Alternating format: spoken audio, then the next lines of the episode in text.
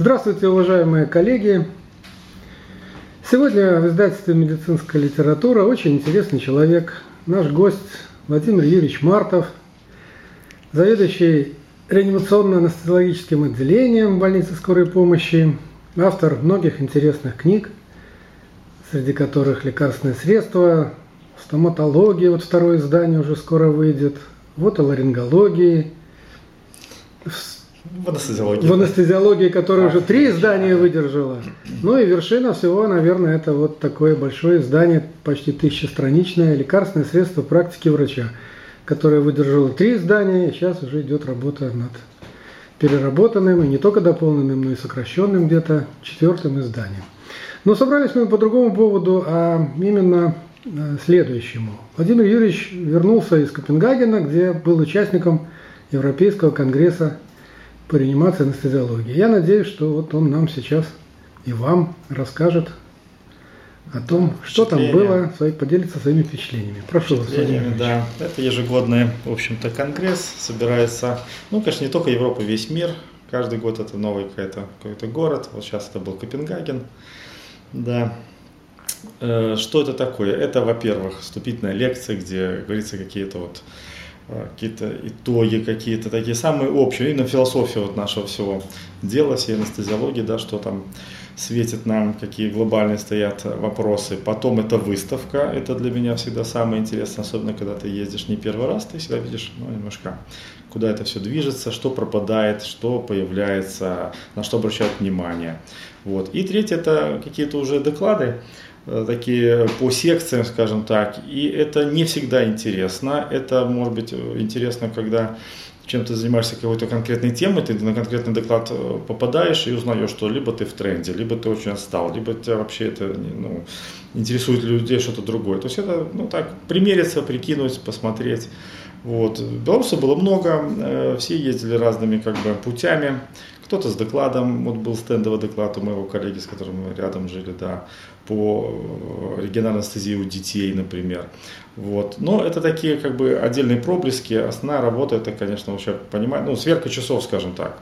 Потому что мировая анестезиология, она развивается сумасшедшими темпами. В общем-то, ну, все понятно, что есть цифровая революция, да, в принципе, все цифровые технологии сейчас применяются в анестезиологии, и это совсем другой мир, конечно, то, что мы делали 25 лет назад, то, что мы делаем сейчас, немножко это как бы небо и земля. И вот основной доклад, он называется как бы доклад лекция Макинтош, ну, это как бы наш э, выдающийся как бы, деятель современной, современной социологии, да, то есть один из творцов. И вот кто-то докладывает эту лекцию, не сам, конечно, Макинтош, но это называется лекция Макинтоша. И там поднимаются такие достаточно смешные темы. Вот э, философия нашего дела. Ну, например, гендерное равенство. То есть вот волнует мир, вот Европу, например, что, чтобы женщины в анестезиологии были ну, на равных правах с мужчинами.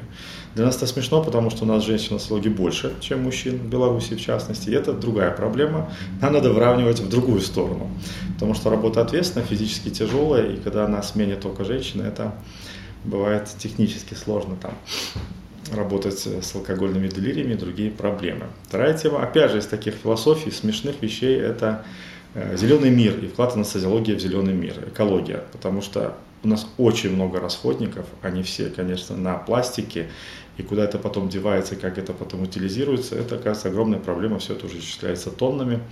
Вот, и с этим тоже, как бы, вот, социологи заявляют, что мы с этим тоже будем каким-то образом да, проблема, да. Ну, третья тема очень интересная, это цифровые технологии, потому что ну, когда доктор там современная Беларуси, там, России, не знаю, Украине, ну, таких не самые развитые в медицинском смысле страны начинают бегать там, где рентген взять, что там на УЗИ, да, в то время, когда есть Wi-Fi, там, существуют какие-то сети, ну, это немножко выглядит смешно, вот, включая даже банальную вещь, которую потом вот на выставке мы увидели, это, ну, основа основ технических наша – это интубация трахеи, и, вы знаете, основная проблема – это визуализация как бы оси зрения и оси дыхательных путей. Мы должны увидеть под прямой ларингоскопией, и этот угол не всегда анатомически достижимый, поэтому есть тема трудной интубации. В то же время у всех есть девайсы, айфоны, айпады, планшеты, и очень много сейчас, представляю на выставке, всяких э, тубусов, на которые сверху какая-то камера стоит, у тебя стоит этот самый планшет,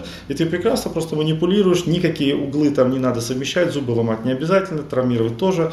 Это немножко другая техника, но то, что это за этим будущее, то, что тема как бы трудная интубация, она острота, это может быть решена чисто технически за счет современных технологий.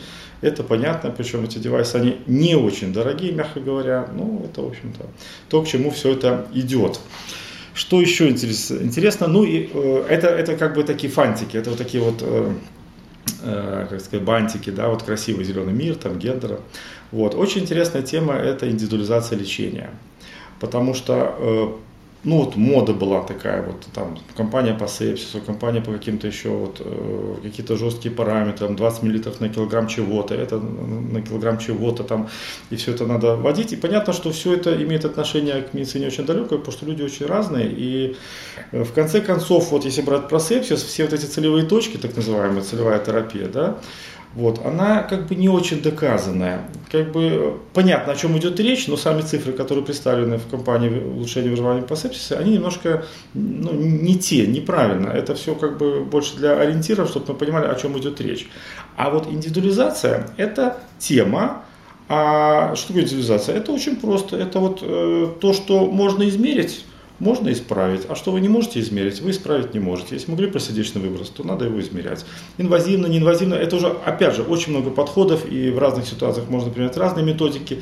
Но если вы его не измерили, если у вас нет возможности измерять какой-то параметр, не знаю, сатурацию, СО2 в конце выдоха, э, там, ну, опять сердечный выброс, комплайенс легких, вы на это не будете влиять никоим образом. И, соответственно, вы пропускаете массу вещей, которые происходят, в общем-то, с пациентом. Вот тема индивидуализации, она звучала потом по всем, по, по сути дела, основным лекциям. Вот. А раз идет индивидуализация, значит, все построено на мониторинге значит, пациент должен быть под монитором. И вот это обилие мониторов, самых разных, в основе, что вот рабочее место анестезиолога, это ну, дыхательный аппарат, респиратор, там, и, и море, море, море всяких мониторов, на которые надо смотреть, какая-то должна быть при этом, что эргономика. То есть все должно быть, ну, чтобы человек видел, где важные параметры, где неважные, чтобы неважные ему не мешали, чтобы на важные, чтобы правильно были выставлены э, тревоги. Это такой вот современный подход, да, рабочее место такое, все более более технологичное, да. Вот. Э, это то, что касается основной речи, э, лекции, где это все вот было представлено, и с этим настроением мы вышли и пошли на выставку. Вот. На выставке две большие темы. Это вот девайсы для интубации, вот с этими всеми планшетами, не планшетами, айфонами. И второе это УЗИ. Ультразвуковая диагностика в анестезиологии совершила революцию, это точно. Мы недавно получили аппарат, мы это просто увидели, как меняются подходы. И, ну, банальщина – это катализация сосудов, ну, артерий, вен и э, регионарная анестезия. Это понятно, это уже не подвергается сомнению, это уже входит в плоть и кровь, и если будет УЗИ-аппарат, это все будет сделано. Но кроме этого, это быстрая диагностика, неинвазивная, фаст протокол, например, приема там, тяжелых пациентов у хирургов. Э, у нас это блю протокол патология легких, э, быстрая диагностика там, пневмоторакса и так далее. Это одно. УЗИ легких. УЗИ легких – это э, вплоть до того, что мы можем определять как бы в таком режиме динамическое наблюдение, опять же, неинвазивное, что происходит с легкими, влажность их меняется, особенно если у нас нет возможности инвазивного мониторинга, или этому пациенту инвазивный мониторинг просто не показан. Можно делать это все неинвазивно. Очень интересно а, обнаружение пневмонии до рентгенологическую фазу. Это, в общем-то, тоже тема обсуждается. И на УЗИ действительно видно то, что раньше казалось фантастикой. Помните, вначале это было УЗИ все-таки паренхематозных органов. Потом стали смотреть какие-то более такие сложные вещи. А сейчас это, в общем-то, УЗИ всего можно смотреть. Вот, УЗИ глазного нерва. Вот мы у себя пытаемся как бы освоить, смотрим и э, пытаемся понять, насколько это информативно. Это неинвазивный мониторинг внутричерепного давления и отека мозга.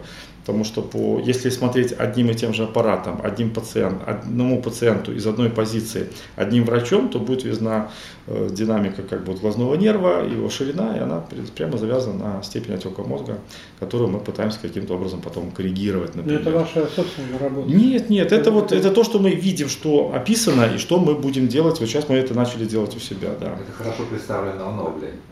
Ну вот книжки есть, да, мы это сейчас, в общем-то, YouTube очень много вывешено всяких УЗИ техник. Ну вот я все пытаюсь у себя еще организовать УЗИ диафрагмы.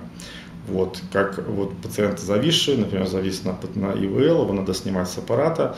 Вот, и э, пациентов надо докармливать. Оценить, как мы его докармливаем, сложно, потому что масса тела ни о чем не говорит, потому что на нее влияет задержка жидкости.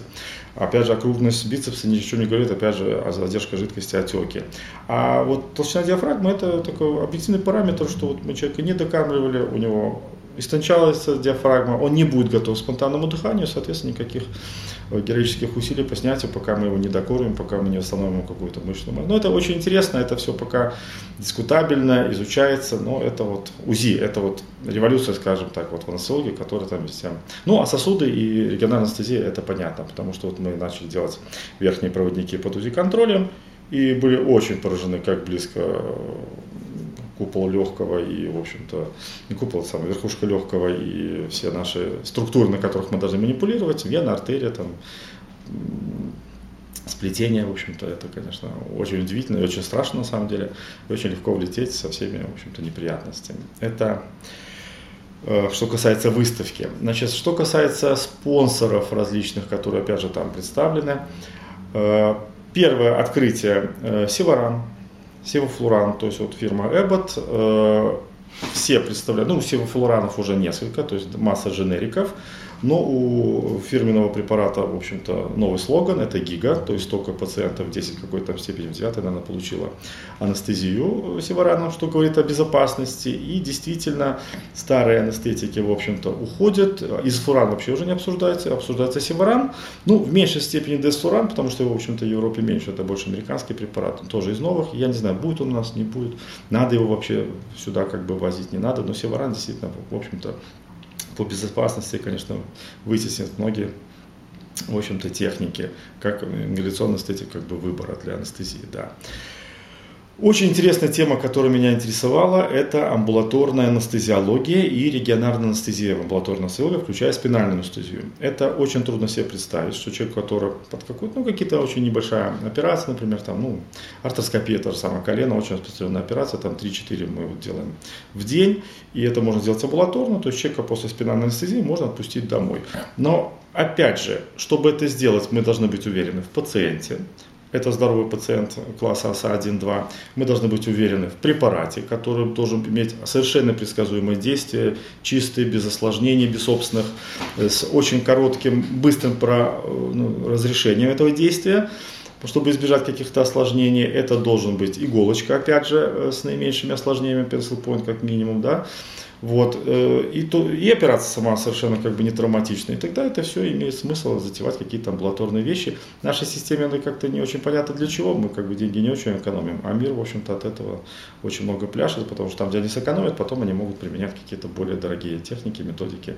Вот если они сэкономили в одном, они выиграют в другом. Вот эта тема меня очень интересовала. И под, эти, под, эту, схему, под эту тему, под спинальную анестезию в амбулаторной анестезиологии, вот два новых препарата это что у нас хлоропрокаин и тяжелый э, прилокаин. Вот. Э, мало того, амбулаторно делают даже кесарево. Это тоже очень удивительно. Опять же, этими же препаратами. Ну, в чем идея? Что там такого плохого? Ну, почему, что, что плохого в бупивокаине в тяжелом, который, опять же, применяется?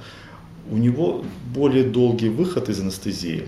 И очень часто все-таки развивается задержка мочи. А задержка мочи сразу все усложняет. Надо декатетеризировать, надо контролировать. То есть, если у человека может отойти как бы анестезия без потери качества, с адекватным обезболиванием, с нормальным патронажем, потом очень важно, как бы амбулаторным отпустили, и человек не выпал, он может знает, куда позвонить, знает, куда обратиться, к нему на утро обязательно посетит средний медперсонал, посмотрит, как дела и надо ли что-то вмешиваться, и он будет адекватно обезболен, опять же. Да, это можно все затевать, даже кесарево, хотя, говорю, ну, нам это трудно представить чтобы кесаря в этот же день отпустить домой. Это, в общем, да. Это, то есть мы смотрим, вот что интересно в этой евроанестезии, мы смотрим вот этот такую, можно сказать, даже космическую технологию, и она завязана не на том, что там новая иголка или там новый препарат, а все вместе. То есть все вместе это позволяет делать вот такие вот вещи без потери качества и с очень хорошим как бы удовлетворенностью пациентов этой медицины, например.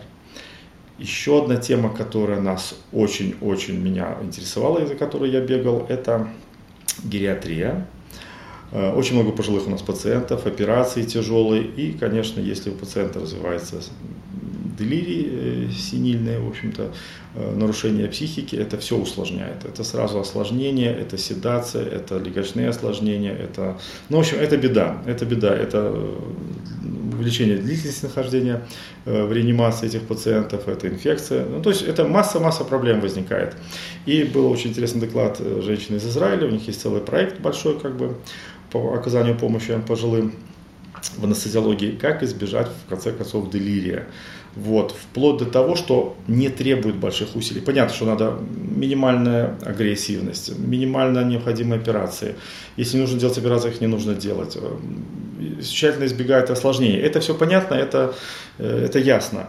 А вот то, что э, можно пациенту пускать, вплоть до того, что э, близкие сопровождают пациента до операционной, и потом, как, ну, как ребенка, в общем-то, то же самое. И потом они же его сопровождают из операционной. И, ну, как развивается делирий у пациента, у пожилого? Э, агрессия, чужие люди, он теряется и так дома периодически, тут он возникает, попадает в чужую обстановку, потом стресс хирургический, ну, пробуждение, там, наркоз, опять же, Э, он опять же в чужой ситуации, вокруг все, э, ни одного знакомого человека, незнакомая обстановка, опять же агрессивные какие-то действия, внутримышечные болезненные уколы. И, в общем-то, конечно, его мозг, в общем-то, сдается и отказывается нормально функционировать. И если его близкие люди будут постоянно посещать или находиться, если это возможно, если ему будут возвращены его зубы, его очки, его личные вещи. Вот, это, в общем-то, решает очень многие проблемы. Мы, по крайней мере, у себя в отделении свободно пускаем родственников после операции, в том числе к пожилым, потому что это решает многие проблемы. Ну и, конечно, когда, понимаете, там в чем проблема? Сделана операция и оставлены какие-то очень-очень важные дренажи, ну, например, желчной хирургии у пожилого.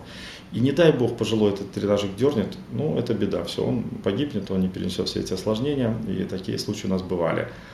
А чтобы он их не дернул, надо фиксировать руки. А фиксация – это путь, опять же, к делирию. Это, ну, это такой порочный круг, и поэтому нахождение близкого, который бы следил за этим человеком, это, в общем, такое интересное решение. Вот такие у меня представления о евроанестезии.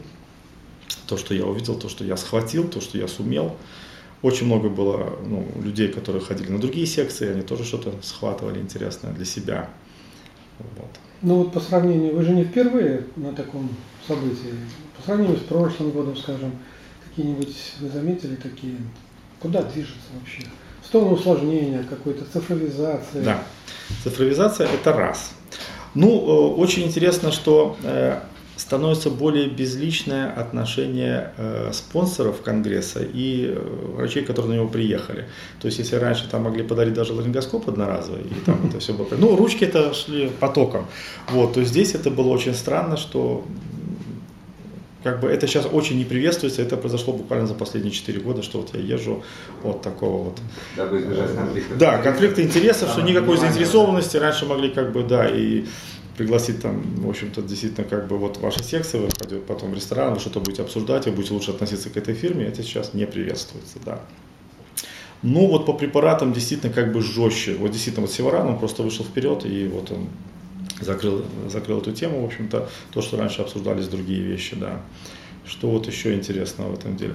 Ну, э, не было Сатишура, к сожалению, не было Гамильтона. Ну, это больше реанимация, но все-таки на евроанестезии э, Гамильтон присутствовал и показывал свои новые дыхательные аппараты, а Сатишур их представлял. Вот. Олег Евгеньевич, ну вот в этот раз его не было, я его не встретил, это мне немножко жалко. Встретил очень много наших коллег, которые уехали за рубеж. Вот белорусов много уже, э, вот кто-то в Бельгии, кто-то там э, в Северной Америке. Вот наш коллега Сергей Станиславович Кичен, у которого книжка вышла, он значит, в Объединенных Арабских Эмиратах. И мы там встречались немножко, как бы и в городе встречались потом, да, и что-то обсуждали. Ну, тоже немножко как бы вот видно, что они уходят все-таки в какой-то в современной анестезиологии, а нам до этой современной анестезиологии надо еще очень много пройти, очень много менять в организации в первую очередь. Потому что вот, например, Сергей Станиславович, вот он э, значит, стал работать Кливлендской, если не ошибаюсь, клинике, да, это в Объединенных Арабских Эмиратах. Это что значит? Это значит какая-то американская технология, медицинская, то есть вся больница, они строят филиал в это Объединенных Арабских Эмиратах и там создают, в смысле, продолжают проповедовать этот американский подход в анестезиологии. Понимаете, с, их, ну, с этими подходами, которым, опять же, наш доктор, который работал у нас, этому вполне может соответствовать. То есть никаких как бы, врожденных уродств у наших докторов нет, что они не могут там работать. А то, что организация нет, да, ну вот. Что-то из техники, там, может быть, что-то принципиально новое, пока ничего такого нет, да? Знаете что, э, еще тут вот если вспоминать... что-то там. Нет, эта тема, кстати, практически не обсуждалась. Ну, как, обсуждалась вот в этом основном докладе тема вот какая, что стирается граница между реанимацией и анестезиологией, но дело в том, что в нашей э, стране это всегда была общая профессия, а в мире, в общем-то, интенсивисты это одни, а анестезиологи это другие. А сейчас это все происходит все-таки взаимопроникновение, потому что, например, легочно-протективная вентиляция, она свободно перетекает в анестезиологию, потому что мы иногда вынуждены анестезировать пациентов с тяжелым поражением рестриктивных легких, там, с РДС, и, в общем-то, понятно, что все эти методики, они будут здесь применены. Мониторинг инвазивный, опять же, он в интенсивной терапии, он прекрасно уживается в реанимацию, то есть это все одно и то же на самом деле. Получается, что ну, сближаются все эти техники, да, и большой разницы между реанимацией и анестезиологией в вершинах своих, в общем-то, может быть, уже и нет. Что из мелочей таких, из мелочей это вот э, Актофарма предложила очередной препарат, по свертывающей системе воздействия, ну, там, помните, октоплексы, в общем-то, которым мы работаем с удовольствием, сейчас э, концентрат фибриногена. Э, сейчас мы, в общем-то, пользуемся немножко другим препаратом, прецепитатом, там его не очень много. Вот, если мы получим этот концентрат фибриногена, это, опять же, мелкая какая-то деталь, которую вот они разработали. Да. да, да, там пока кручение, ну, кручение встречается достаточно ужасное, и главная задача в этот момент это поддержание системы гемостаза в исполнении, и в ход идет все, что есть, и, конечно, фибриногена, конечно, здесь не лишний.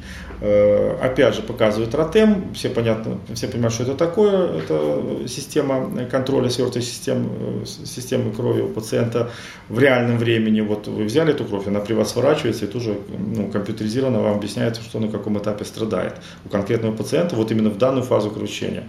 Вот. Это очень важно в каких-то жутких вещах трансплантологии, например, там, трансплантация печени, ну и вот акушерские кручения, которые всегда выглядят драматично, их мало, они ужасные, они большие, и женщина это, конечно, нуждается в какой-то помощи. Мы этот ротем, конечно, я думаю, получим в наш дом, где работаем будем его осваивать, потому что сейчас мы работаем немножко вслепую, хотя уже представление, что делать, мы уже имеем. Благодаря, опять же, нашим коллегам, которые работают с этим ротемом. Вот. Что Кстати, медицинская литература, э, недавно вышла э, книга Кремеля э, по неотложным состояниям в практике врача. И там большое внимание уделено э, методике ПИКО. Э, да.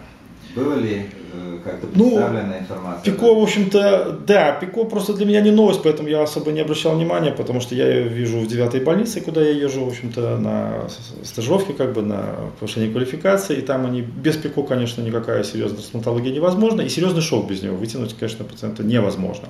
Очень интересно э, мониторинг неинвазивный э, сердечного выброса вот как бы пытаются к этому подвести за счет оценки вот перфузии, и там как бы э, все это компьютеризировано. И проблема в том, что если пациент не очень тяжелый, то ему это не нужно. А если он тяжелый, то вот эта вся неинвазивность, она теряет точность. Вот в чем проблема. А без этой оценки, конечно, сложновато. А ПИКО все-таки... Хорошо, да. Да, да. А ПИКО все-таки агрессивная вещь прямые, но это значит, знаете как, все-таки мониторинг не должен быть тяжелее, чем операция, поэтому на банальные вещи ее ставить как бы не нужно. Но вот мы уже обратили внимание, у нас тут прошло пару таких последних септических шоков, конечно, без ПИКу помочь им очень сложно, потому что мы просто не видим, что происходит с пациентом. С ним могут происходить прямо противоположные как бы изменения и внедряться как бы грубо туда ну, сложно. Да, еще хотел сказать, значит, мода. Вот что такое мода в анестезиологии? Э, ну, в Америке в меньшей степени был доклад, а в Европе это очень чувствуется, уходит дофамин. Э, дофамин вытесняется норадреналином, причем я помню, когда я начинал 20 8 лет назад как бы в анестезиологии путь э, как раз норадреналин тогда пропал, если никто не понимал, зачем он нужен, и все перешли на дофамин и считал, что это очень хорошо. Лучше сейчас, Да, сейчас считается наоборот.